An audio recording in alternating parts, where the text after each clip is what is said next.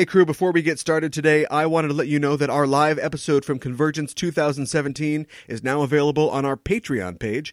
Head to patreon.com forward slash EIST POD.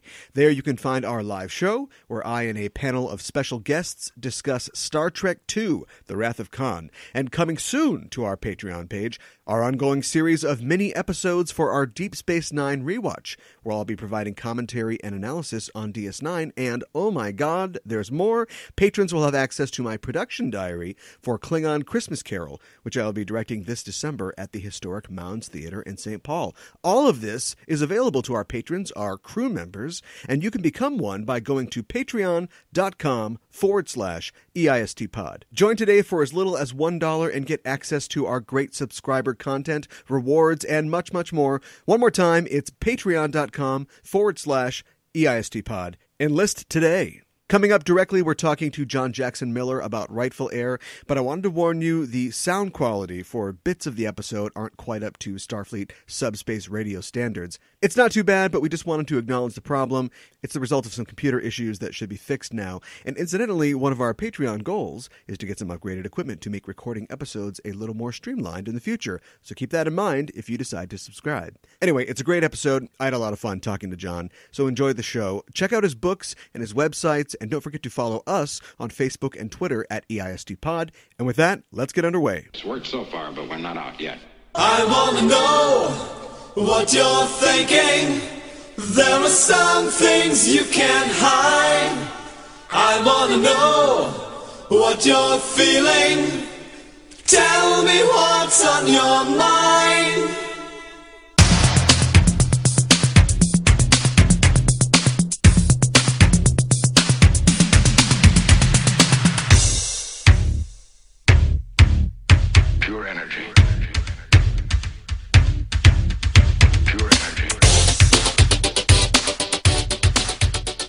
Hailing frequencies open, and welcome to Enterprising Individuals, the Star Trek discussion podcast that boldly goes into excruciating detail about the series, characters, and stories of the Star Trek universe. I'm your host, Caliban, and I would never ask the Almighty for his ID, but I wouldn't mind if he picked up a check once in a while. I'm joined on this episode by John Jackson Miller, the New York Times bestselling author of Kenobi, a Star Wars novel, as well as A New Dawn, the first Star Wars novel created in conjunction with the Lucasfilm Story Group. He's also the writer of 10 volumes of the Dark Horse Comics Knights of the Old Republic series and its follow up, Star Wars Knight Errant. His Star Trek work includes the Next Generation novel Takedown and the Star Trek Prey trilogy of novels. He was a former editor for Comics Buyer's Guide and its sister publications, Comics and Games Retailer and Scrye, and he's a commentator on comic book circulation history at his website, comichron.com. John, welcome to the show. Hey, glad to be here. Permission to come aboard granted. Today we'll be talking about Rightful Heir, the 23rd episode of the sixth season of Star Trek The Next Generation. It's a Klingon episode. It's possibly the most important Klingon episode of Next Gen because it pits the Klingons' deep seated spiritual and cultural beliefs against their society's fragile and contentious power structure. And we've talked about religion on this show before when we covered Who Mourns for Adonais. But Rightful Heir transplants the conspicuous self inspection of that episode from humanity to the Klingons as Worf contemplates the seeming truths of his people's oldest myths. But we will get to that a little later in the show. Right now, I want to know what's your backstory? How did you become a Star Trek fan? Uh, well, I certainly, you know, was born a little bit too late to watch the uh, episodes when they came out. Uh, you know, fun Sure. thing is, uh, the night that I was born was the night that they first aired the uh, episode "A Piece of the Action." Oh, okay, sure. That was uh, that was the one where uh, they you know uh, go to the uh, planet where it's all sets from uh, the Untouchables, which uh, you know on the other other other half of the Desilu lot. And so uh, you know I what I probably first saw Star Trek was the anime series. Uh, Oh, yeah. on, on Saturday mornings, and uh, yeah, then I would see the uh, you know the local channel would have the uh, the reruns uh, on Saturday afternoons. Uh, Star Wars hit in uh, 1977, and uh, yeah, that kind of took over my life for the next few years. Certainly, uh, you know, was seeing uh, the other Star Trek stuff that was out there, uh, particularly when the you know, the movies came around. Yeah. Uh, you know, I I had seen uh, the second and third movies uh, both on cable, uh, and know, particularly Star Trek three. Uh, know, I may be the one person who's more fond of three than than two, even though I understand. Okay. even though even though I understand that two is a better movie uh, Yeah. and a better Star Trek movie. uh, just some of the the themes that are in three. Uh, you know, resonated with me, which uh, is obvious because I ended up spending a lot of time on on Kruge in the uh, in the Prey trilogy. Uh, but uh, you know, once Star Wars goes away uh, after Return of the Jedi, you know, for almost you know eight or nine years, where there's very little new material coming out. Uh, Yeah. And the presumption, even by George Lucas, you know, the presumption was that that you know he was done. Uh, You know, they, uh, you know, that that's when uh, know I got more into uh, the movies. Trek Four came out, and then we had Next Generation, and that gave me the chance to watch a series from the beginning. Uh, Yeah. And I think, like most everybody else, uh, until that series, you know, as they say on uh, on TV tropes, uh, until that series grows grows the beard. And and and we get into those later episodes. Uh, know, really kind of the I- think the the the the episode where I just sort of said, okay, yeah, we're we're cooking here. Um, is is not even. Uh, not even you know the, the uh, you know the introduction of the Borg or anything like that, which I'm sure a lot of other people would say. Uh, Right. You know, it was for me uh, when uh, we got to look at Kronos uh, in in uh, the uh, Sins of the Father episode, uh, and we were able to start developing this entire backstory uh, around the Klingon Empire that made them more than simply you know the the uh, villain of the week that showed up every so often. Uh, you know, obviously the the characters had al- always had a culture uh, that had been developed in the fiction and in various other places. But I, I, really think that that was the moment where I think Next Generation starts to run with it. Uh, and, you know, we get into the Klingon Civil War uh, arc, uh, which, you know, is, you know, following. Uh, following us along, and, and that was uh, that was you know in, in the in the 90s, or takes us into the 90s anyway, and uh, you know, and I think Rightful Heir is is probably the pinnacle of uh, the Klingon episodes of Next Gen. Uh, in Yeah. terms of you know what's important about it, A- as for me, when that episode came out, uh, which was May of '93, uh, that was in a transition period for me. I was uh, I had you know, always done fan magazines and things like that. Uh, was uh, you know the editor of my high school newspaper, my college newspaper. Okay. I had just graduated from uh, a grad school where I got what I consider to be a useless master's degree in Soviet studies. Um, Okay. I, I apologize to the people that have heard this joke a hundred times from me, but the, the Soviet Union literally collapsed on my dissertation. Uh, Right. Good work. I, I, I was not able to. I was not able to really go for the doctorate because everything I was studying was gone. Uh, so I, as this episode came out, I I had taken my first job uh, in uh, in a magazine company, and I was just about to jump from there uh, to the company that publishes Comics Buyer's Guide. Uh, Right. And of course, that's where I was uh, for the next 13 years. Uh, I was the editor of the trade magazine uh, for the comics business. I still run a comics website or a comics history website called Comichron, uh, which has all the sales figures for all the comic books. You know, somewhere along the way in there, uh, I got a chance to pitch for Marvel, um, and drawing upon. Uh, drawing upon the Soviet thing, uh, what I pitched was the, uh, uh, the a series called Crimson Dynamo, which was about the the Russian version of Iron Man Right. Right. and uh, and that led to me getting to write for Iron Man, and that led to me getting to write for Star Wars, and uh, you know, Star Wars, uh, you know, led to me getting to uh, to write for Star Trek. Uh, Right. Although interestingly, I actually pitched a Star Trek prose story before I did any Star Star Wars uh, fiction. Uh, Okay. and I had I had done a uh, a story for uh, or a, pitch rather for uh, the Starfleet Corps of Engineers series, Sure. and it was accepted by uh, Keith DeCandido, who who ran the ran the line, but they, Yeah. they ended up canceling the line before they got to my story. So I just re- I, I recycled it and I used it in a, uh, a Lost Tribe of the Sith story. Perfect. uh, well, let's back up just a little bit. Uh, you mentioned uh, high school before. I think the really important question is, what's Chris Hardwick like in real life? Uh, Chris uh, was about three years younger than me. Uh, we so you know, I knew him in I, I knew him in middle school, and when when he was in middle school, and I was in high school, and then I knew him in high high school because I was his um, I was his senior. Well, we back back in the day we had we had hazings.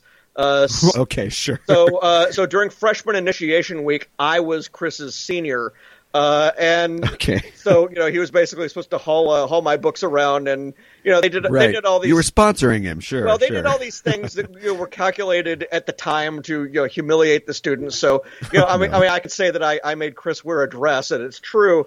Uh, but but the but the fact is, I, I really hated uh, the the whole uh, the whole thing. I hated because when I had done it, my senior was not a pleasant person, uh, and, and so uh, I cut him loose after like a day. And he was having so much fun with dressing up and everything that he still did the whole thing for the entire time. Um, Okay. but yeah, no, I, I knew, I knew, I knew him. uh, Yeah, I didn't know him well, but uh, we were both in. It's kind of sad. Our our high school was so small we could barely field a football team, but we were the top chess power in the state. Oh yeah. And so, uh, yeah, uh, uh, yeah, he and I both realized that we could escape the lunchroom uh, by hanging out in the chess club at lunch. And so, uh, and and I think both of us were players where we kind of had no intention of ever learning any strategies. So, right, right, right. so uh, you know, we we would uh, we would just play each other as opposed to you know the other the other uh, the other kids that were really grinds at it. Anyway, Right. uh, I saw I saw him at a, a convention here a few years ago, and you know he was able to sign sign something to me, uh, you know, sign to uh, to his uh, to his uh, you know freshman advisor. So that was kind of fun. that's that's cool. Uh, speaking of Star Wars, this might be the wrong show for that, but uh, many fans, myself included, got perilously close to the dark side emotionally when Lucasfilm relegated all the pre-existing Star Wars EU content, including Knights of the Old Republic, to legendary status. That is, you know, beta level canon. But recently, the TV show Rebels may have taken steps to bringing KOTOR back into canon by obliquely mentioning the Mandalorian War. Um, any comment on that? Can you see Marvel and Disney reviving KOTOR as a property in the new continuity? Well, anything's possible, and of course, what what they would say is it's not the new continuity; it's always been the canon. It's always been and this. it's always right, been right. this and you know the EU was was always sort of it was there to be drawn from the same way that it still is there to be drawn from uh, Yes. and you know but but always the idea was that if George was going to go his own way he was going to go his own way uh, and, Yeah, and he wasn't right. going to be you know beholden to anything uh, which is you know, quite right because you know he, he created it, it's his. Uh, you know, now of course it's Disney's, and they need to do these these uh, these new things. Um, you know, I, I think as far as the Mandalorian, the mention of the Mandalorian wars, well, who doesn't think that the Mandalorians didn't have a lot of wars? Uh, Right. Which one? so right. you know that would be Yeah. my first response would be which one. Uh, the second thing is, uh, and I, you know, when I wrote the New Dawn novel, which was the first novel in this sort of Lucasfilm Story Group era, um, you know, uh, in 2014, uh, you know, uh, it was it was one of the things I was telling people. It, it, look, all this old stuff is there to be drawn upon and get inspirations from. You know, the planet names are still going to come up. The species names are still going to come up. Some elements are still going to come up. Don't get trapped though into playing the parlor game of oh oh oh because we meant they mentioned the Mandalorian Wars. That means that Mandalore the Ultimate existed, which means that everything that happened here and here and here that Right, that right. way lies madness. Um, Yeah. Right. you know, I, the, the way I look at it, I mean, you know, I don't know about Knights of the Old Republic, the uh, you know the video game, but certainly Knights of the Old Republic, the comic book, that Yeah. could take place in the Clone Wars. Uh, that could be that could take place at any other time, and you know, so they may be able to do this without having to uh, you know deal with all the rest of the baggage. Uh, and Right, because yeah. honestly, there was a lot of stuff in there that you know was complicated, and because it had Yeah, been yeah. you know it wasn't necessarily planned out at the start.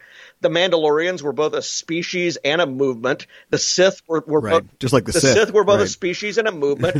Some of that stuff, you know, I we, we had to kind of work around for so many years.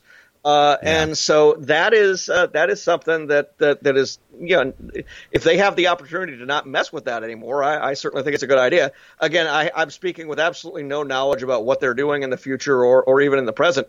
Uh, Sure. But you know they they have that option. Uh, you were an editor for Comics Buyer's Guide and Scrye, and I read your history uh, slash obituary, I guess, on Comichron.com uh, when they closed down, and it was fascinating, but it was a little sad too. It was a little sad to see uh, that go after so Oh many yeah, years. yeah, and uh, yeah. In fact, I just had uh, lunch with Maggie Thompson yesterday, uh, and of Oh, course yeah. she's you know the Martha Washington of comics fandom. Uh, and you know, getting to come up and work with her and Don Thompson for the you know last year of his life uh, was uh, a great honor, uh, and you know, really kind of hit me. As, you know, I, I got my dream job in my twenties, uh, you know, working uh, in comics. It certainly beat writing about lumber, which I'd been doing before that. Uh, but but then then you know getting to write comics, uh, you know Iron Man was you know, one of my one of my favorite comic series. and Getting to write that right off the top, and then Star Wars, as well. So and and then getting to write novels. I I've had to keep coming up with new dream jobs because sure. You, you keep accomplishing. well, and, yes. and and you know, obviously there's a lot of work involved, but uh, eh, but Yeah. no, I mean, Comics Buyer's Guide. Uh, you know, I it- it's one of those things where uh, you know people of a certain age won't even know you know that magazines about comics really existed. Uh, I mean, Wizard's been gone for what six years, seven years now. I mean, it's been it's been a while. Yeah. Uh, and Yeah. it's hard to imagine. Uh, you know, a t- there was a time where we couldn't have imagined the world without them.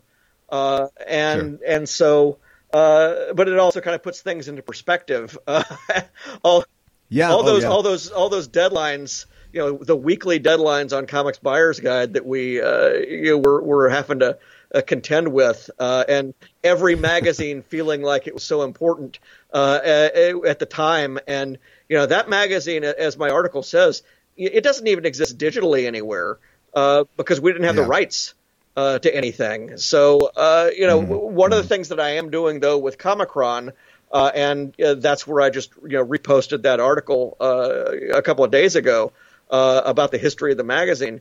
Uh, I am working with Maggie uh, and and some other you know folks to try to get some of the things that we do have the rights to and get them back online. Well, well, that was a lot of fun non-Star Oh, yeah. Trek talk. Let's let's talk about Star Trek. Uh, we were talking about the Next Generation episode, Rightful Heir. As I said, it is the 23rd episode of the sixth season. First aired, as you said, in May, uh, May 17th of 1993.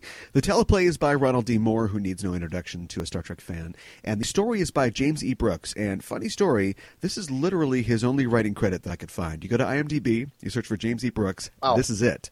Uh, it's like he, he appeared like Wow. Kahless and handed the script to Ron D. Moore and disappeared. Well, and and that's interesting. And doesn't it doesn't it feel like a a, a story that a first time writer would pitch uh, to to It a does. series where you take an ancillary character uh, who's only been mentioned a few times uh, and Yes. uh, you build a bottle episode around him. Uh, and Right, yes, right. you know, one of the things that you'll note about the the episode uh, is, uh, well, first of all, I got to say, if, if he didn't do any more, and, and maybe this is maybe this is the uh, you know the the scripter Ronald Moore involved here. There's no flab in this episode. There's nobody in this episode that doesn't have to be there. yeah, there's no B story. No B story. like There's that. nothing like that. So right away, that already feels like, uh, you know, it's it's it's something that maybe somebody came in from outside the writers' room, uh, you know, to to to contribute the story of. But then they were able Yeah. to work it into, uh, you know, some of the drama at the time. Uh, there is the callback immediately uh, to uh, Worf uh, and uh, you know, ha- not having uh, or, or Worf having a crisis of of, of faith after having uh, you know met with the, the the the Klingons that had been taken prisoner by Romulans Uh, in birthright. Birthright. Right, right. So there's the callback to that, uh, and uh, and then of course there's the callbacks to the Civil War, uh, and there's Yeah. uh, there we got Gowron there doing his thing, uh, and Yeah, and right. so you know there's.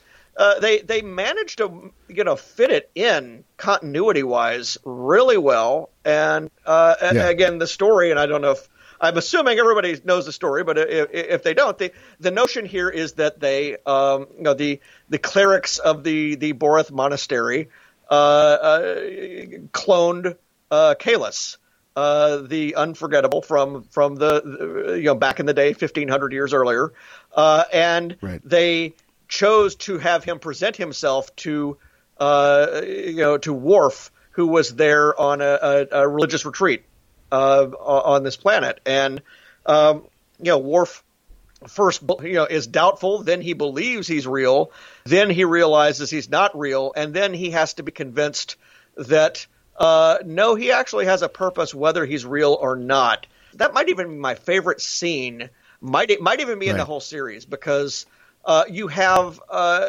in that last uh, know, closing bit with Kahless speaking to Worf about Worf and his faith uh, know, yeah. he's getting into something which is really kind of uh, uh, I thought at the time, wow, this is deep territory for a genre TV show. Um, Yeah. Because you know he he literally says, uh, and you can and immediately I thought, well, you could apply this to any religion on earth. Uh, Yes, or- well, well, and, and it's clearly the allegory here that Oh yeah. all of the return stories, all of the resurrection stories, all of the you know whatever they are, you know, what if the actual event doesn't matter? You know, what if what if Yeah. the rapture doesn't matter whether it happens or not? What if it what if the thing that matters is just how you act in your own and that is the line in the in the in the episode and I remember thinking at the time wow i mean this is this is this is a show about you know normally you know phasers shooting at shields and things like that uh, no right, weapon yeah. is fired in this entire episode uh, the Yeah. the only actual uh, there's there's no blood drawn uh, except whatever blood was created to well, there's some dried blood. yeah, whatever, Yeah. whatever, whatever blood was created, uh, used to create Kahless.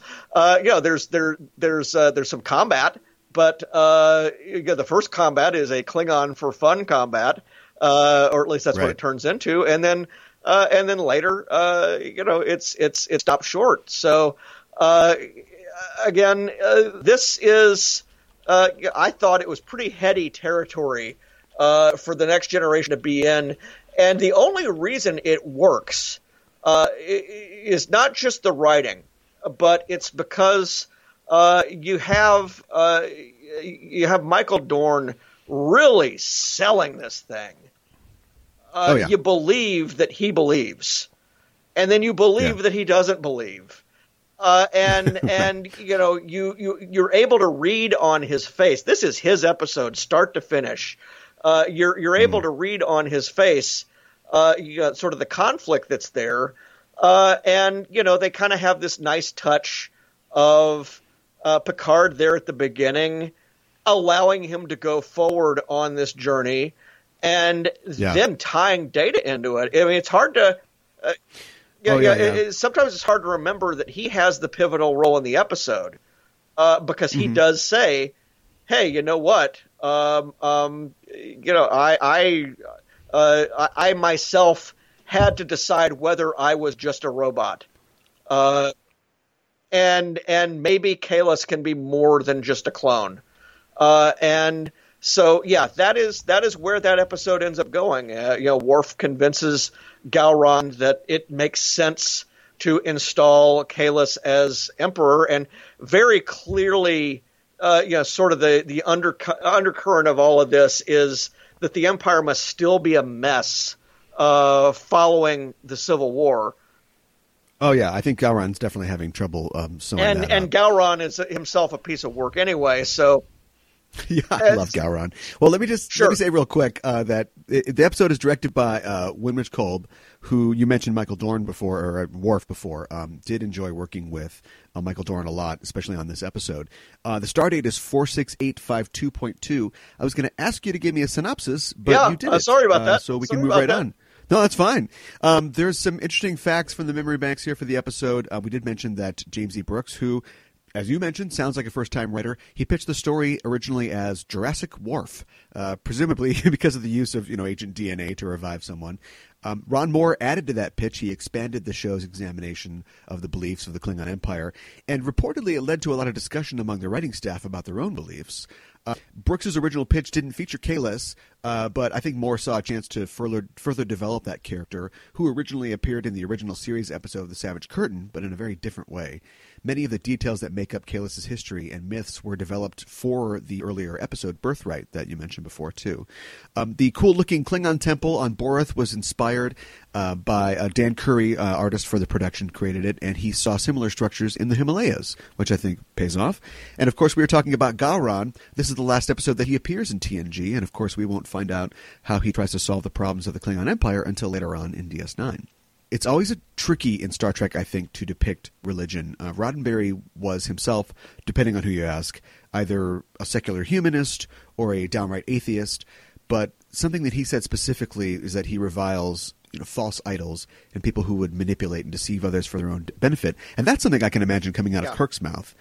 Um, and the show has depicted religion and spirituality in many forms, from the Vulcan Katra to the depiction of Gre'thor and other Klingon elements. Um, Captain Picard celebrates Christmas, you know, for crap's sake. Of course, uh, religion exists, uh, you know, in the show. The entirety of Deep Space Nine is is directly tied to religion. My first question is: Is Klingon religion really religion? Because to me, it seems more like hero worship. Oh, sure, there's legendary elements, but they know for a fact that this guy was real. I mean, they have their own version of the Spear of Destiny that's got his actual blood on it. Like, is this, you know, a mystical, faith based thing, or is it just like this guy died a long time ago, and we live in a time where who knows, you know, people can come back in different ways? Like, is it, there's a spiritual element to it, but how much is it really a religion as we know it in the 21st century? Well, uh, the way that I looked at it, and uh, this is the way that I developed it in in Prey, and again, Prey is this it Prey is the trilogy that that came out monthly here at the end of last fall, and it seems to have done really well with with certainly with the readers. One of the things with it is that Kahless is a through a, a, he he's a through line character. He's he's in every book, and there's a major. You know, uh, basically, this is the next chapter to his story, as far as I'm concerned. The way that I kind of looked at it uh, is that uh, Klingon religion, which really isn't again religion because the the Klingons kill their gods. Um, exactly right. That's kind of what, what the way point. that I looked at it was that Klingon uh, philosophy uh, was kind of the the equivalent of the Vulcan, and my mind is blanking on what what what Spock went to uh, go take. Uh, yeah, the, it's the equivalent of the Kolinahr. It's the equivalent of uh, uh, Surak uh, giving the Vulcans. Here is this thing that will calm your minds and stop your passions from destroying this civilization. That's Yeah. exactly what this is. I, what it is is it, it, it, it's just instead of being a meditative discipline, it's a physical discipline. It's it uses it, it substitutes uh, action and honor for uh, you know inaction and contemplation. Uh, as Yeah. these will be the things that will uh, calm the Klingon blood uh, and channel our anger so that we can go out and achieve. Uh, because otherwise, we will destroy ourselves. I wrote a book called uh, Lost Tribe of the Sith for Star Wars, which was really a bunch of Sith characters in a petri dish. Uh, they they were they were stranded on a planet, uh, you know, with no technology, and they had to survive generationally, uh, you know, for five thousand years. And so the big question was always, gosh, how do these people not kill each other? And, Right, and the way right. that they the way that they do it is they come up with a system that regulates ambition, uh, and and Sure. and and that you know they they came up with a completely meritocratic system where they were all still crawling over each other to try to become uh, you know the most important person, uh, but everything was you know rigidly set up with ritual and um, you know and and everything like that, and that very much equates to uh, you know the stuff that uh, that you know, Keith DeCandido was able to you know, boil into uh, the uh, the Klingon art of war, which I, I drew upon a lot uh, in the uh, in, in the uh, in the Prey books. Uh, you know, basic commandments like face your enemy, uh, don't don't strike from the dark, and all of that. Uh, and so, yeah, they, they they have these things that they believe, and I think that's why they believe them. And I think maybe that's yeah, that's that's the basis of many religions anyway. They're there Yeah, it is. Yeah, They're to preserve the they're there to preserve the community against the baser instincts. Yeah, it does. I mean, it seems like a like a. I mean, many religions are, but it seems like a belief of, of emulation. It's it's like um, Bushido or, or, or Buddhism. Although this Buddhism is more like you know what's the sound of one neck snapping. But the the legends surrounding Kahless do read a lot like Eastern uh, Eastern mythology, and I like the fact that you mentioned like the art of war. It's it's very Sun Tzu, like if Sun Tzu was some sort of like religious figure or god. Uh, absolutely, I think that's the case, and uh, and so uh, yeah, I got to deal with all that in Prey, and I also got to deal with the, what I think are some of the contradictions in it. Uh, you know, one of the big things that I get into uh, because we we we have we have our equivalent of the of the of the birthright group, except it's a much larger group of uh, Klingons who have been discommendated. Uh, or Okay. actually, they're the descendants of the discommendated Klingons. So, so they've really been rooked. They've they they they uh, they they had no honor from birth uh, Right. because of because of the rules. Uh, and and uh, you know one of the things that they ask in uh, you know looking at their own culture is okay if face your enemy and not attacking for the shadows is such a big deal. What's with all the cloaking devices? Uh, right. what does all that mean? And you know, I, I got to kind of you know figure my way through that and uh, and and you know come up with a, a you know rationale for it. Uh, you know, they do announce themselves, or they do you know they do try to cloak before firing.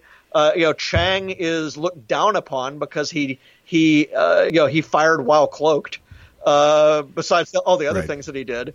Uh, but but but also you know the way that I looked at it was uh, I had uh, spent a lot of time studying hunting cultures, uh, uh, in part because in the very very very beginning uh, when I was proposing prey, it wasn't going to be uh, the Klingons at all. It was going to be uh, as the as this this group of characters. Uh, it was going to be a group of hunters, and the hunters were those characters from uh, that episode, uh, which I believe is called Prey, or from uh, from Deep Space Nine, uh, where you know they live to hunt. And so one of the things that I realized just by studying them is that, well, uh, you know, where where where hunters would uh, look upon, uh, you know, not wanting to face your enemy as as necessary, uh, would be in terms of stalking, uh, in terms of creeping up on your prey, and then you show yourself and then you attack. Uh, Oh, but sure. they would certainly use things like a hunting blind uh, to uh, or camouflage uh, to make their way there. Uh, and so, so I look for ways to try to finesse these things in in in uh, in Trek, uh, in in the Klingon uh, you know mythos. Uh, to sort of say, okay, here's why they think this is okay and that is not. Uh, let's talk about the figure of Kahless, uh, played in this episode by Kevin Conway. Uh, he's an actor that people have probably seen him in something. I mean, he's been acting for a long time. Uh, fun fact: he actually took over from Vic Perrin, the voice of Control in the '90s revival of The Outer Limits. Oh yeah, and he was all the voice of the Sci-Fi Channel for a while. Yes, he was. Yeah, and you can really hear that when he talks in this episode. Uh, there's a lot of clear parallels in this story to the story of Christ, um, and I think that's intended. Uh, from political leaders doubting him, being afraid of his possible political influence, to you know, Kahless has sort of a John the Baptist in the form of Koroth. Um, you know, Worf even kind of plays the role of doubting Thomas or perhaps Peter. It's so similar, in fact, that Rick Berman actually asked Ron Moore to tone it down a bit because he thought it was it was too on the nose. And there there are a lot of figures like this in in uh, sci-fi. It kind of reminds me of um, the Battlestar Galactica, the original Oh, yeah. series uh, episode, uh, War of the Gods, where Count Iblis comes in and he's performing miracles for the Quorum of Twelve, and there's a real kind of "Who do you say I am?" vibe going on. And this episode, it stops short of them crucifying Kahless or him performing any miracles. Well, and, of course, you know, look to nothing. Uh, if you want to look at look at on the nose religious stuff, uh, the original Battlestar Galactica is right there. Oh my gosh! Oh, yeah. the, Yeah, sure. The, the twelve, the, the twelve tribes and everything. I mean, the, the, Yeah, well, this yeah. is this is kind of what I was saying. Is you know the the, the nuance. Uh, was not particularly uh, uh, very good uh, in you know TV science fiction you know before uh, a certain point and uh, Right. the fact that they you know eh, I'm sure that they had to underplay some elements of this. Uh, I think one of the things that helped was that the humans are pretty much gone. Um, you have you have uh, Picard at the beginning. Uh, you Yeah. you have Beverly showing up in the middle there somewhere, uh, but you know they don't do any. Um, ah, well, this is like what happened with the followers on Earth back in the whatever. Yeah, nobody yeah calls that out exactly. That would- uh, t- lampshades it uh, as they say on TV tropes. Well, I mean that would be that would, but see, they wouldn't have done it like that. It would it probably would have been done straight in a previous year, uh, Yeah. just to sort of say this is what we are talking about, people. Uh, Right, this is yeah. what this is about, and and it would have been on the nose. And by making it purely a you know a Worf uh, and Kahless show, you know, I think that that that, that worked. Uh, I think one of the interesting choices is in the casting. Uh, you know, Kahless is the shortest person in the room. Uh, Right. And uh, you know, enough to the point where I, I think I was you know, had I had to be reminded when I was doing the the story uh, for Prey uh, that you know we have him carrying a mek'leth instead of a bat'leth uh, be- because that's what they gave him uh, from what I'm told. Uh, I, I can't tell one from another, but but supposedly what he I think that what he has in the combat scene is shorter than your usual uh, bat'leth. Uh, Okay. the, the, the, the scene with Worf. Uh, it's not a full length one because again he's uh, just a, his height.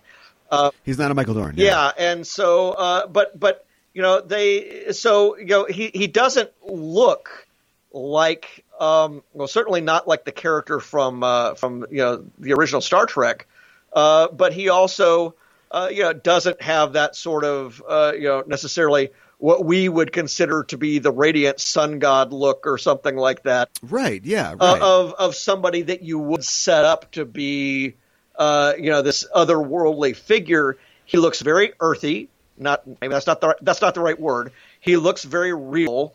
He looks very much like somebody a Klingon would probably respect. Uh, and uh, you know, it's just you know he he's not uh, you know he's he's not. Uh, you know, this muscular, you know, uh, uh, warrior. This is this is not Conan the Barbarian here. Yeah, uh, and right. and of course it shows when he loses uh, his his combat. Yeah. So Yeah, uh, that's fun. That's interesting. And but does he know what Warnog tastes like? That's the really important thing. Here. oh yeah, Uh, there's uh, there's a lot of Christ-like figures in sci-fi, and of course, you know, you mentioned he doesn't seem to be what they think he's going to be, which, if I remember my Bible correctly, is is uh, what they said about Christ as well. Um, and they're always used to to comment, or they're employed to comment on earthly religion. Um, previously, when we talked on the show about religion in the episode um, covering Who Mourns for Adonais, I mentioned the uh, Michael Moorcock novel Behold the Man, which deals with something similar. What I like about this episode is that they, I think they avoid slipping into that blatant social commentary, um, Rick Berman's objections aside, by focusing on the Klingons and, like you said, leaving the humans out of it. And free of its religious trappings, I think it's a really good look at how a charismatic figure can really destabilize a society and sort of oh uh, that's tear down tear down the traditions or or you know um, throw the moneylenders out of the temple if well, you want that's to that's that's definitely the case that they're afraid of. Yeah. That they're afraid of that. Uh, and I draw upon that in Prey as well because I have a I have a cult and I have a charismatic figure in there, and I won't give away who Sure. it is. But the people who have read it, the people who read have read it know who that character is and why that character would have been seen as as a charismatic figure. Um, Yeah. Now, as far as as far as the message, I think what's nice about the message is it is additive. It does not actually say, "Oh, by the way, your savior, whoever he is in whatever religion it is, is not coming back, or was never real, or is never this." But you know, here's a way that we can interpret your religion so that it's okay for you and it's okay for me. Uh, yeah yeah exactly and that's that that that is not something that people do a lot of. Uh, you know, generally religions are exclusive as opposed to additive, uh, exactly yeah and and looking for ways where both can be true. This is the thing that I'm doing all the time writing in tie-in fiction anyway, is I'm dealing with conflicting things in the canon. And one of the things I always try to do is can I figure out a story way to make both accounts be true uh, or acceptable uh, or you know m- both stories work because we want it to work. so yeah right uh, right and, and you know, it, and it's no mistake that, of course, the whole word canon comes in the beginning from religion. It it is it, right exactly it is it is us looking at these things, and in fact, uh, you know, with with a with the eye of you know someone trying to interpret the words of another. Uh, and uh, in fact, one of my favorite lines about uh, you know uh, comic book movies and uh, and you know movies like Lord of the Rings uh, from a film student friend of mine.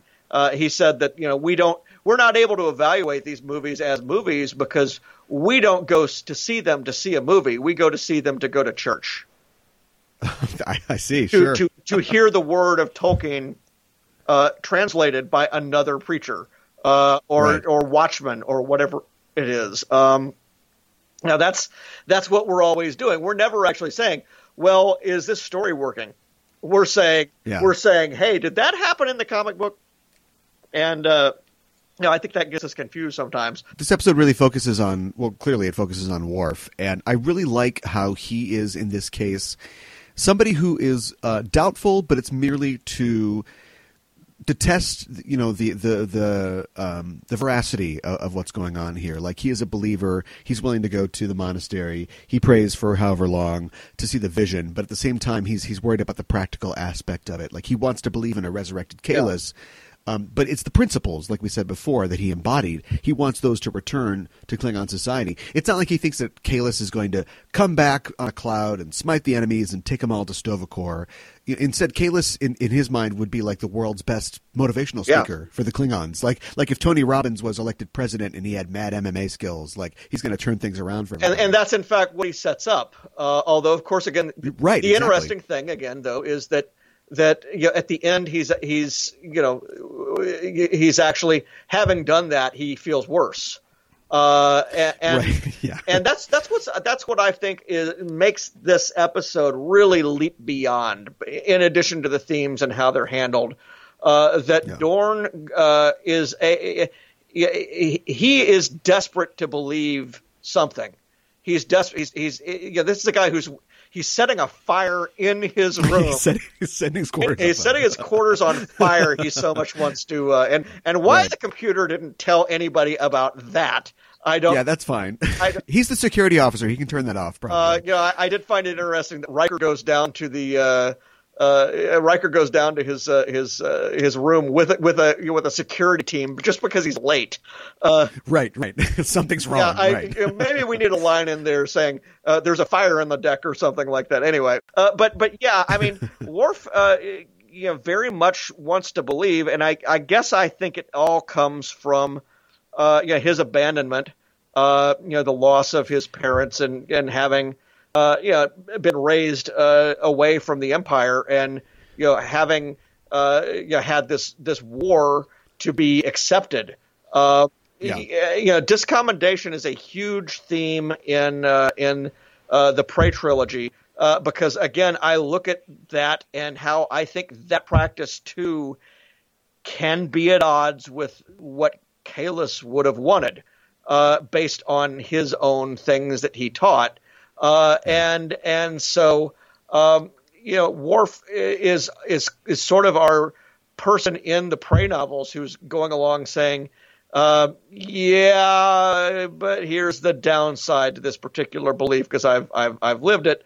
Uh, but yeah, clearly because he had just come through that that uh, that event very recently, uh, you know, just in the last. Uh, this is season six, so uh, yes. yeah, so I'm you know he's he he is undiscommendated, uh, uh, and boy, that's a word that your spell check doesn't know. Sure, uh, I found that out. Uh, you know, that happens, I think, the beginning season five. So he hasn't had a heck of a long time uh, to uh, you know be a Klingon that other people wanted to look at, uh, and uh, literally uh, because he, he kind of was on this this this uh, he was this non person.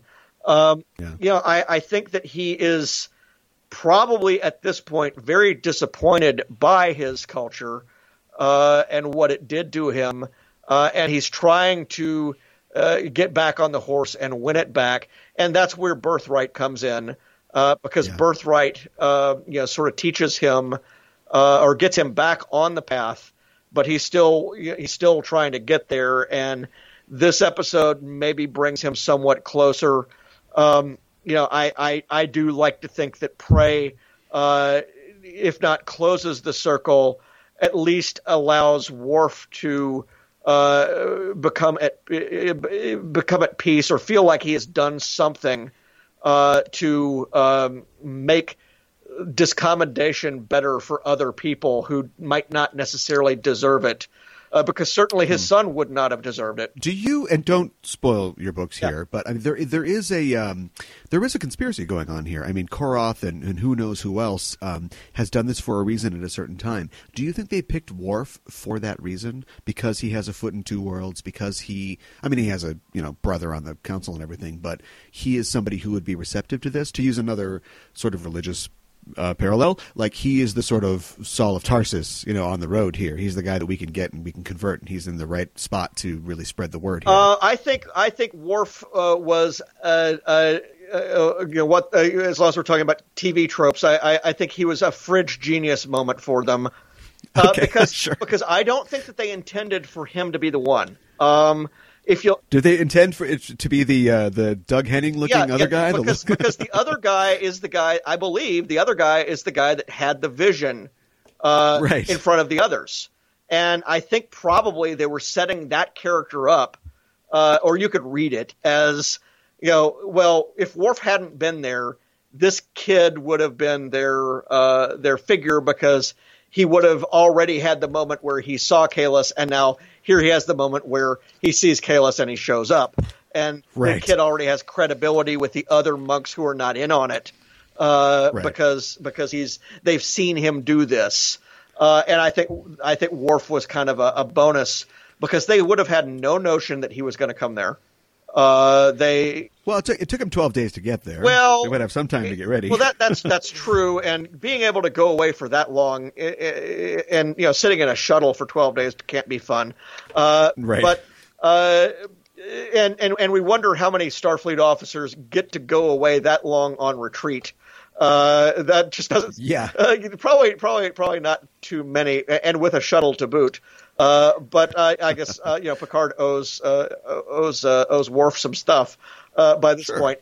Uh, yeah, I think that I think that uh, no, they they just story logic wise, um, they might have been looking for their patsy at this point, uh, but I, I don't necessarily think.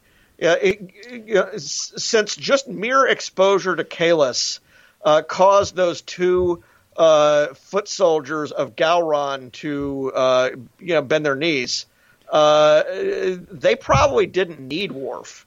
They, pro- Yeah. they probably would have they probably would have taken anybody, but they probably might have thought, well, hey, Worf's a hero. Let's Yeah. sure let him do it.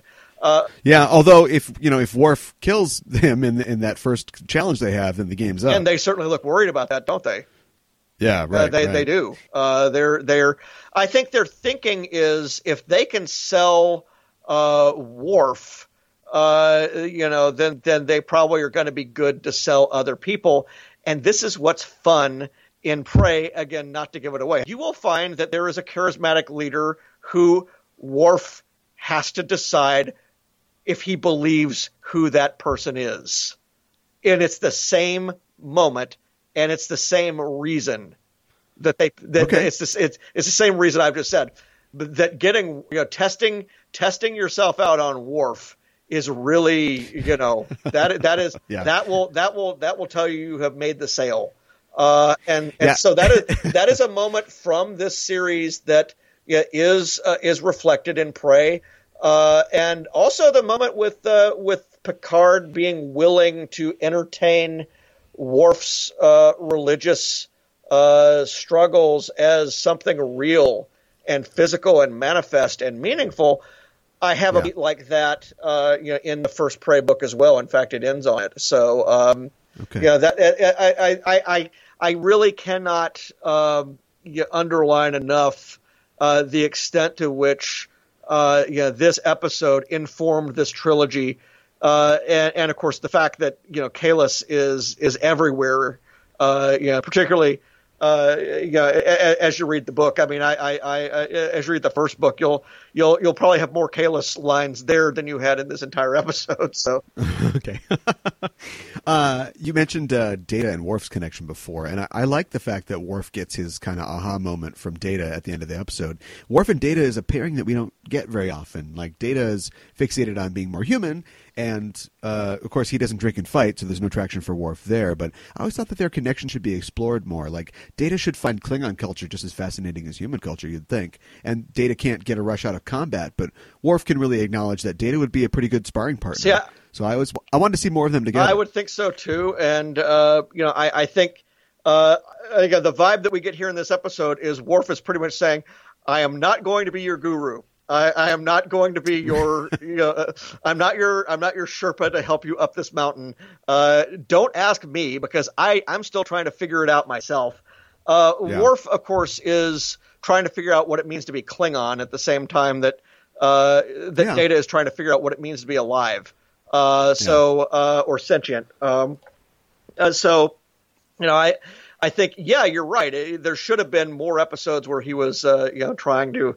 Uh, he he ne- he never he never he never tries on a different uh, different uh, headpiece or anything like that until the one Right. until the one time he pretends to be Vulcan. Uh, you know, it's Yeah, yeah, uh, yeah. You would think you would think he would be able to do that. I mean, know, just Sure. just uh, uh, what what was the character in uh, uh, in in Six Million Dollar Man Maskatron? Uh, uh, you know, where he, you, you Wow. could be anybody you wanted. Well, you know, if we're going to go back to the Star Trek cartoons. well, we're doing 70 if we're going to sure. if we're going to so- do the Star Trek cartoon series, I can definitely go back to uh, to Maskatron. Right. So yeah. Yeah, we can just stick a little bondo on his ears there, and he can be a Vulcan or whatever. Yeah, and he sure. you, you never see him try to do that, but I think the reason you never see him try to do that is he's pretty sure that it would be considered disrespectful. Uh, That's true. and and no no human thinks it's disrespectful. Uh, he doesn't want to appropriate. yeah, Right. uh, but I, I mean, I, I guess the thought would be, you know, what uh, uh, what do they call it? The uncanny valley is the is is is the split between you know how human something looks and what a human actually looks like. Uh, it, Yeah, I'm right. guessing it's probably a lot bigger for an android pretending to be a, a Klingon and and then a Klingon. Uh, again, Yeah. uh, impersonation, uh, which of course is a part of this episode. Impersonation is again a huge theme in Prey. It, it happens not just you know in, in the couple of you know obvious times, but if you go looking through it, there's like 11, 12 different moments where there are different kinds of impersonation going on, and uh, Okay. and so uh, it's it's uh, and that really speaks to what I do uh, in a lot of my in a lot of my other work. Yeah. Because Knights of the Old Republic was all about con artists. Uh, Oh, yeah, and yeah. so uh, in in my series anyway, so um, it, it was all about confidence games uh, and. You know, uh, one of the long through line plots of the Knights of the Old Republic comic series that ran for about uh, you know three or four years was uh, you know a a really long game con that had lasted for about thirty years. Um, you know, and and likewise, uh, uh, there was another character that I had be a traitor in the cast who hid for about four years, uh, and and then and then shows himself uh, in the last storyline. Uh, you know, that is kind of what Kahless in in this episode is is being set up to do. Um, yeah. Here's the yeah. question: When does he realize he's not Kahless? That's a good question. There is that big moment where they sort of all uh, go to, up to the quarters or whatever, and then Worf's mad, and and the priests are still trying to cover up. They're kind of like, "Oh, well, he just, you know, he's tired," or you know, normally he would have totally killed that guy. Uh, but uh, how soon would he have figured it out?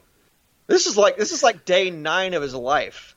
That's true. Yeah. Uh, I, I did. I did like the idea. Um, they don't get too much into the sort of cosmology or, or the mechanics of this, but I did like how when Worf's like, "Well, like, what do you know?" and he's like, "Well, I'm I'm kind of incarnated now. Like maybe I was a god before, but while I'm here, I only have kind of what I have, so I don't necessarily remember all these little things.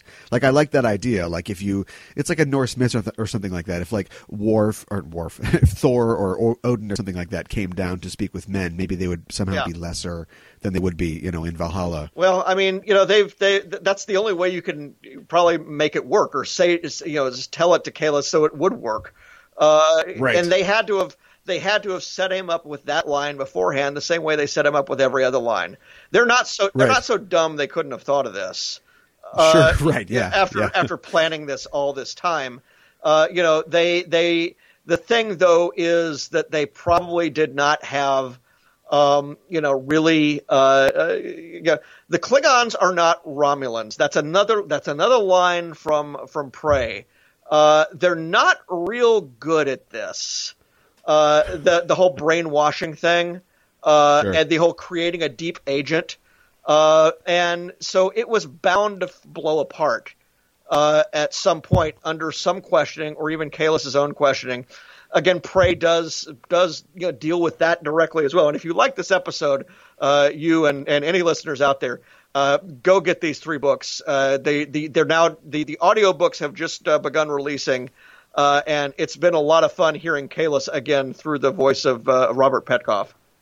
Yeah, that's a good point about Klingons and Worf, who, no matter his foibles or his background, is pretty much the ultimate Klingon at this point. I like the fact that his solution is we're going to tell everybody everything. Oh, that's the only way. And my thing is, Let's- well, my, and my thing is like, are the Klingons gonna accept this guy? Because it's here's your bumpy-headed Jesus. Uh, he's come to make everything better. He was grown in a tube like fungus, but d- don't worry about that thing. Uh, you know, you could figure out how they would do it. Uh, you know, they they, uh, they, they there's uh, I I can you know look if the if the priests could come up with a story that would that would make this thing work one way, uh, you can probably dress the truth up in such a way uh, that that it would be accepted. And again, the way to do it uh, is, uh, and, and again, I, I get to deal with this in the books. Uh, the way the way to do it is uh, to have him uh, be uh, an intermediary and interlocutor. He he, he isn't. He, he doesn't pretend to be Kahless, uh, the original. What he simply is is look, I'm a walking Bible. Um, I'm I'm Yeah. you know if if if you will accept uh, preachers uh, in another religion who you know what well what does anybody in a seminary do?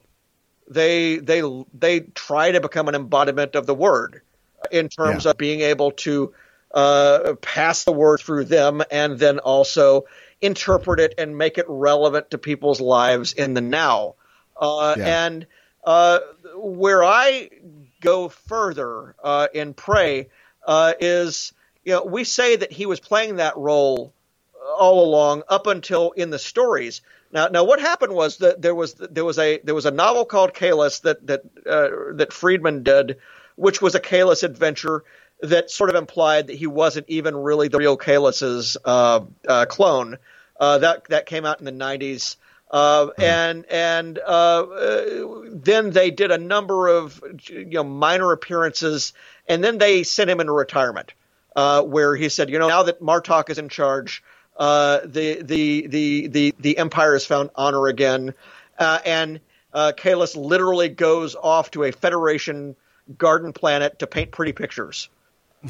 That's that's what he does to find himself. Uh, Right. I bring him out of retirement, uh, and and you know we we begin uh, what I what I what I look at him as, and this again getting into religion uh, and the Jedi. Uh, is I, I begin to have him realize that his function is not simply to uh, parrot the words of of Kahless, uh, but uh, you know what? I, I don't have a lot of favorite moments in uh, the the uh, the Attack of the Clones movie. Uh, I think you know, maybe a lot of people don't have a lot of favorite moments in there. But my favorite moment, in fact, in the entire uh, uh, the entire uh, prequel trilogy, probably, is when Obi Wan Kenobi, and of course I've, I've written a lot with, about Obi Wan. Uh, Obi Wan conf- uh, is confronted by uh, you know that that uh, that Jon Cryer looking alien that is is is in the bar who says, "You want to buy some death sticks?" And he says, Right. "You don't want to buy. You don't want to sell me death sticks. You want to go home and think about your life." right. Now, here's the thing. That's a one-off moment. It's a beat. It's a joke. There's not enough jokes in the prequel trilogy. Go home, Ducky. Go home, Yeah. Ducky. Yes, exactly. There- there- there's there's there's not enough of that in the prequel trilogy, so that was welcome right there already.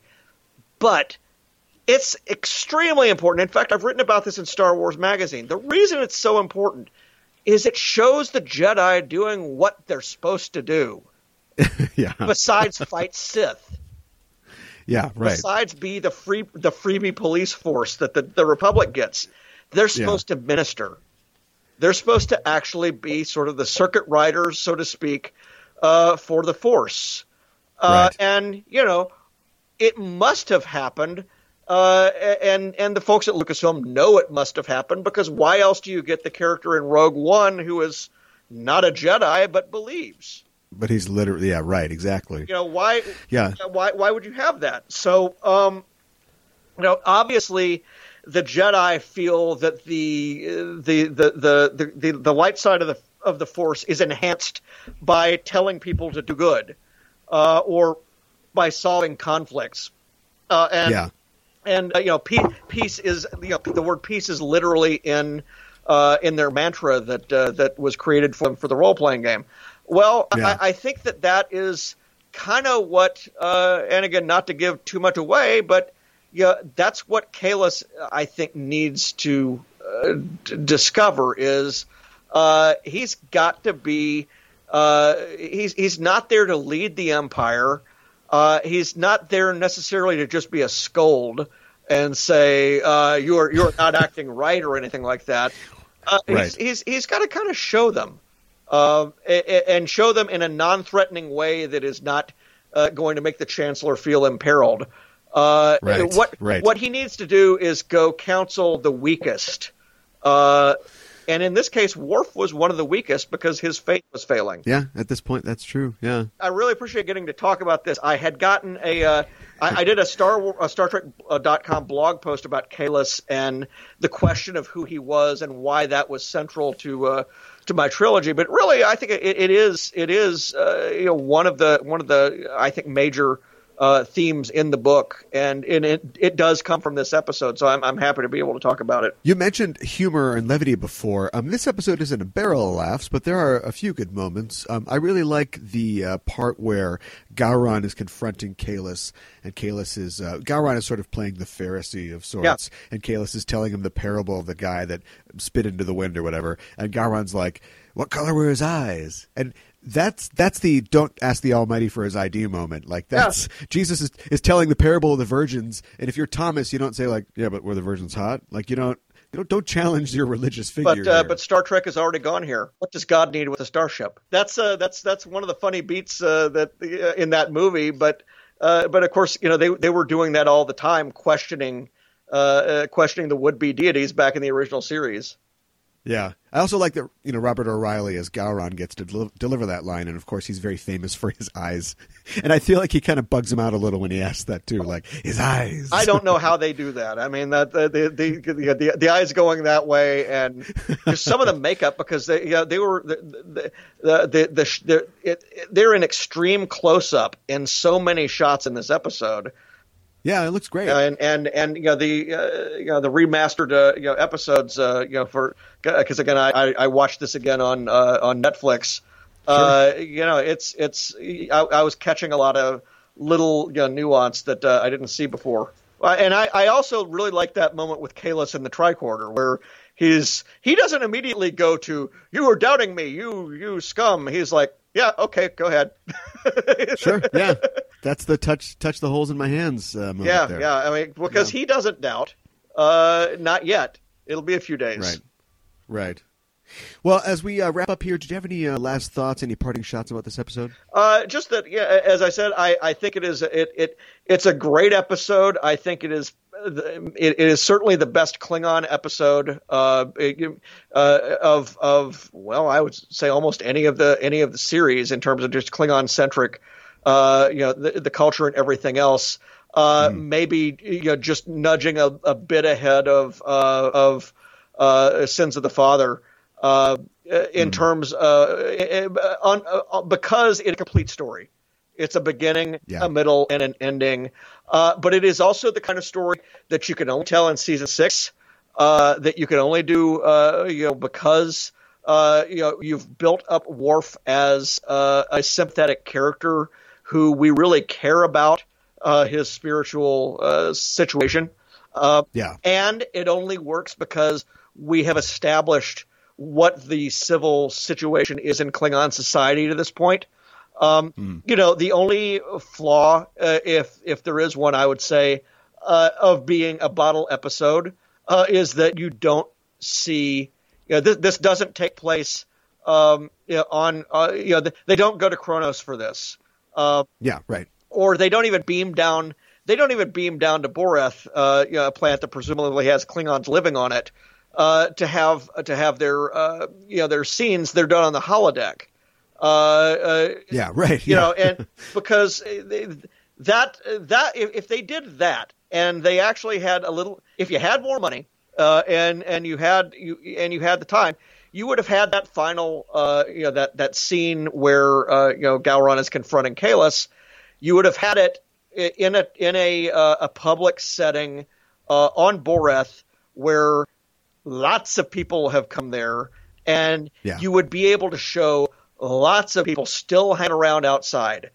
That way, it wasn't just the two guys. Uh, Yeah. That might be uh, you know, what what we needed to convince Gowron a little better uh, would be if Gowron actually gets to confront. Oh wow, you mean there are people keeping vigil outside? Uh, you know, just dozens of them, and we see them. Um, Yeah. You know that that, uh, and we've seen moments like that in other shows. Uh, but I think that's kind of what you would have to have uh, to Yeah. to improve upon it. But uh, all that said, uh, you know, within the within the within the um, within li- the limits that they were dealing with here, uh, know, a very strong episode, and know, certainly it's one that spoke to me, and I was able to to draw upon in Prey. Yeah, I, I, I really enjoy it too. I still regret a little bit that there's no sort of side or, or B story, um, but I think that it really proves, and it should, because you know Ronald Moore is at the wheel here, that the show is committed to the Klingons as an important part of the new series going on, and it's cool to see them have their own crisis of faith. I think that's true, and you know, for for people who want to get really really meta, uh, you know, my my my series Prey, you know, Prey is a homophone. It's Prey P R E Y because I've got the hunters and I've got uh, uh, Very and then and, and well, there, there there are actually lots of word games hidden in the chapter titles and everything else like that as well because we we have a lot of magicians in our book too. Uh, so uh, oh yeah oh yeah we the that that's one of the other elements is I deal with the the theme of illusion as in Star Trek and there are certainly a lot of those. Uh, but but yes, uh, you know, you've got prey one way and you've got prey the other way, and of course I'm glad that people were able to read the book because when we were writing it uh, or when I was writing it, that you know, our joke in the house here was uh, Star Trek. Pray that it's on time. Uh, Uh, well, speaking of uh, new series and speaking of the Klingons, are you looking forward to Discovery? I, I am, and you know, I'm trying to stay away from some of these spoilers that are out there because I, Yeah. I don't want to, you know, be you know have have the have my uh, uh, expectations uh, fouled up by. You know, they, they, they yeah, are those really Klingons that we're seeing in the in that in that screen cap or not? Uh, Right. You know, I don't know. Uh, I I tend to try to avoid spoiling anything for myself that I don't need to know about uh, for for writing something. So, uh, yeah, excited to see it. Uh, I'll be interested. Uh, you know, I'm I'm delighted that they're keeping within the original CBS continuity, uh, Yeah. and uh, you know that's I think very important. And uh, you know, it it means that it all still matters. And you know, honestly, if there had been a way to do it in Star Wars, uh, I know they would have done it. Uh, it's just you know, st- uh, you know Star Wars. Uh, the, the problem was all the good moments had really been used up uh, in terms of what happens to Han and Luke and Leia after they grow up. Let's talk. My space dad can beat up your space dad. Who's your favorite captain and why?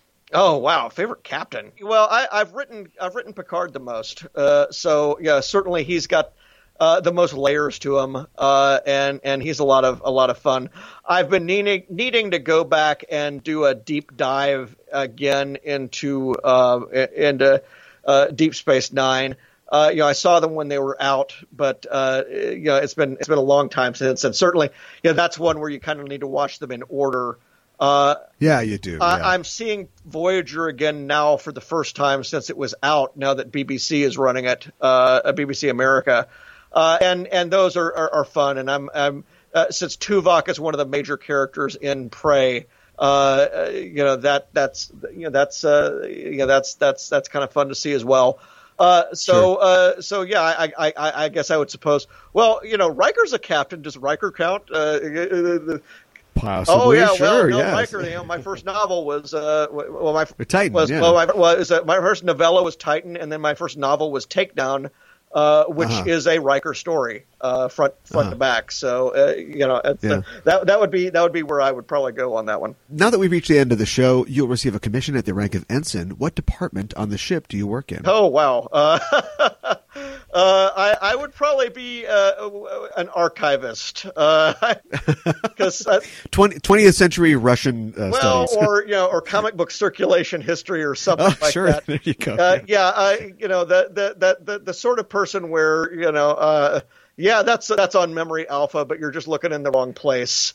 Uh, Okay. Yeah, I, I, I'm guessing. Uh, anything that that means I will not get called down to the surface that would make me happy. I see. Uh, sure, and so sure. th- that would that would probably be my role. Uh, they never bring the archivist with the with the away team. Right. Uh, digital comics have to look pretty good on a pad, I'd imagine. Well, yeah, I, I and digital comics didn't look good at all until we got the pad, uh, the the Right. iPad. Uh, that's Yeah. uh, that's uh, that I think that's that's kind of humorous as well. Uh, although although I will say, and again, this is this is with my comic book history hat on. The the week that the iPad was released and suddenly made digital comics worth reading, uh, the number one comic book in America is a book that still can't be reproduced worth a darn on an iPad uh, or a tablet. Uh, that was the final issue of DC's Blackest Night, which was the Green Lantern uh, storyline, which had a double gatefold interior center spread. So it actually goes out, and it's this giant, you know, eight not eight foot, but it's it's it's like it's like you, you got you got a you got an image that's four feet across. Uh, Right, right. You still can't do that. So Right. so you know, paper is still important, and and and we we still got it. Ensign Miller, thanks for joining me to talk about Star Trek and the Star Trek universe. If people want to continue the conversation, and they can at, at E EISTPod on Twitter and the Enterprising Individuals Facebook page, where can people find you online? Uh, they can find me on my uh, my comics and fiction website uh, at uh, farawaypress.com. I have essays, behind the scene essays on all the books that I've ever done, uh, with the exception of Prey, which I still have to get around to putting up. Uh, uh, I also am on Twitter, JJM Faraway. Uh, and I am on uh, Facebook at uh, John Jackson Miller. Uh, people can also follow my uh, comics uh, history website I mentioned. That's comichron.com, C O M I C H R O N, uh, short for Comics Chronicles. Okay, thanks again for joining me. All right, very good. I, I really had a ball here. Me too. We're signing off until the next mission. Hailing frequencies closed. Семенов.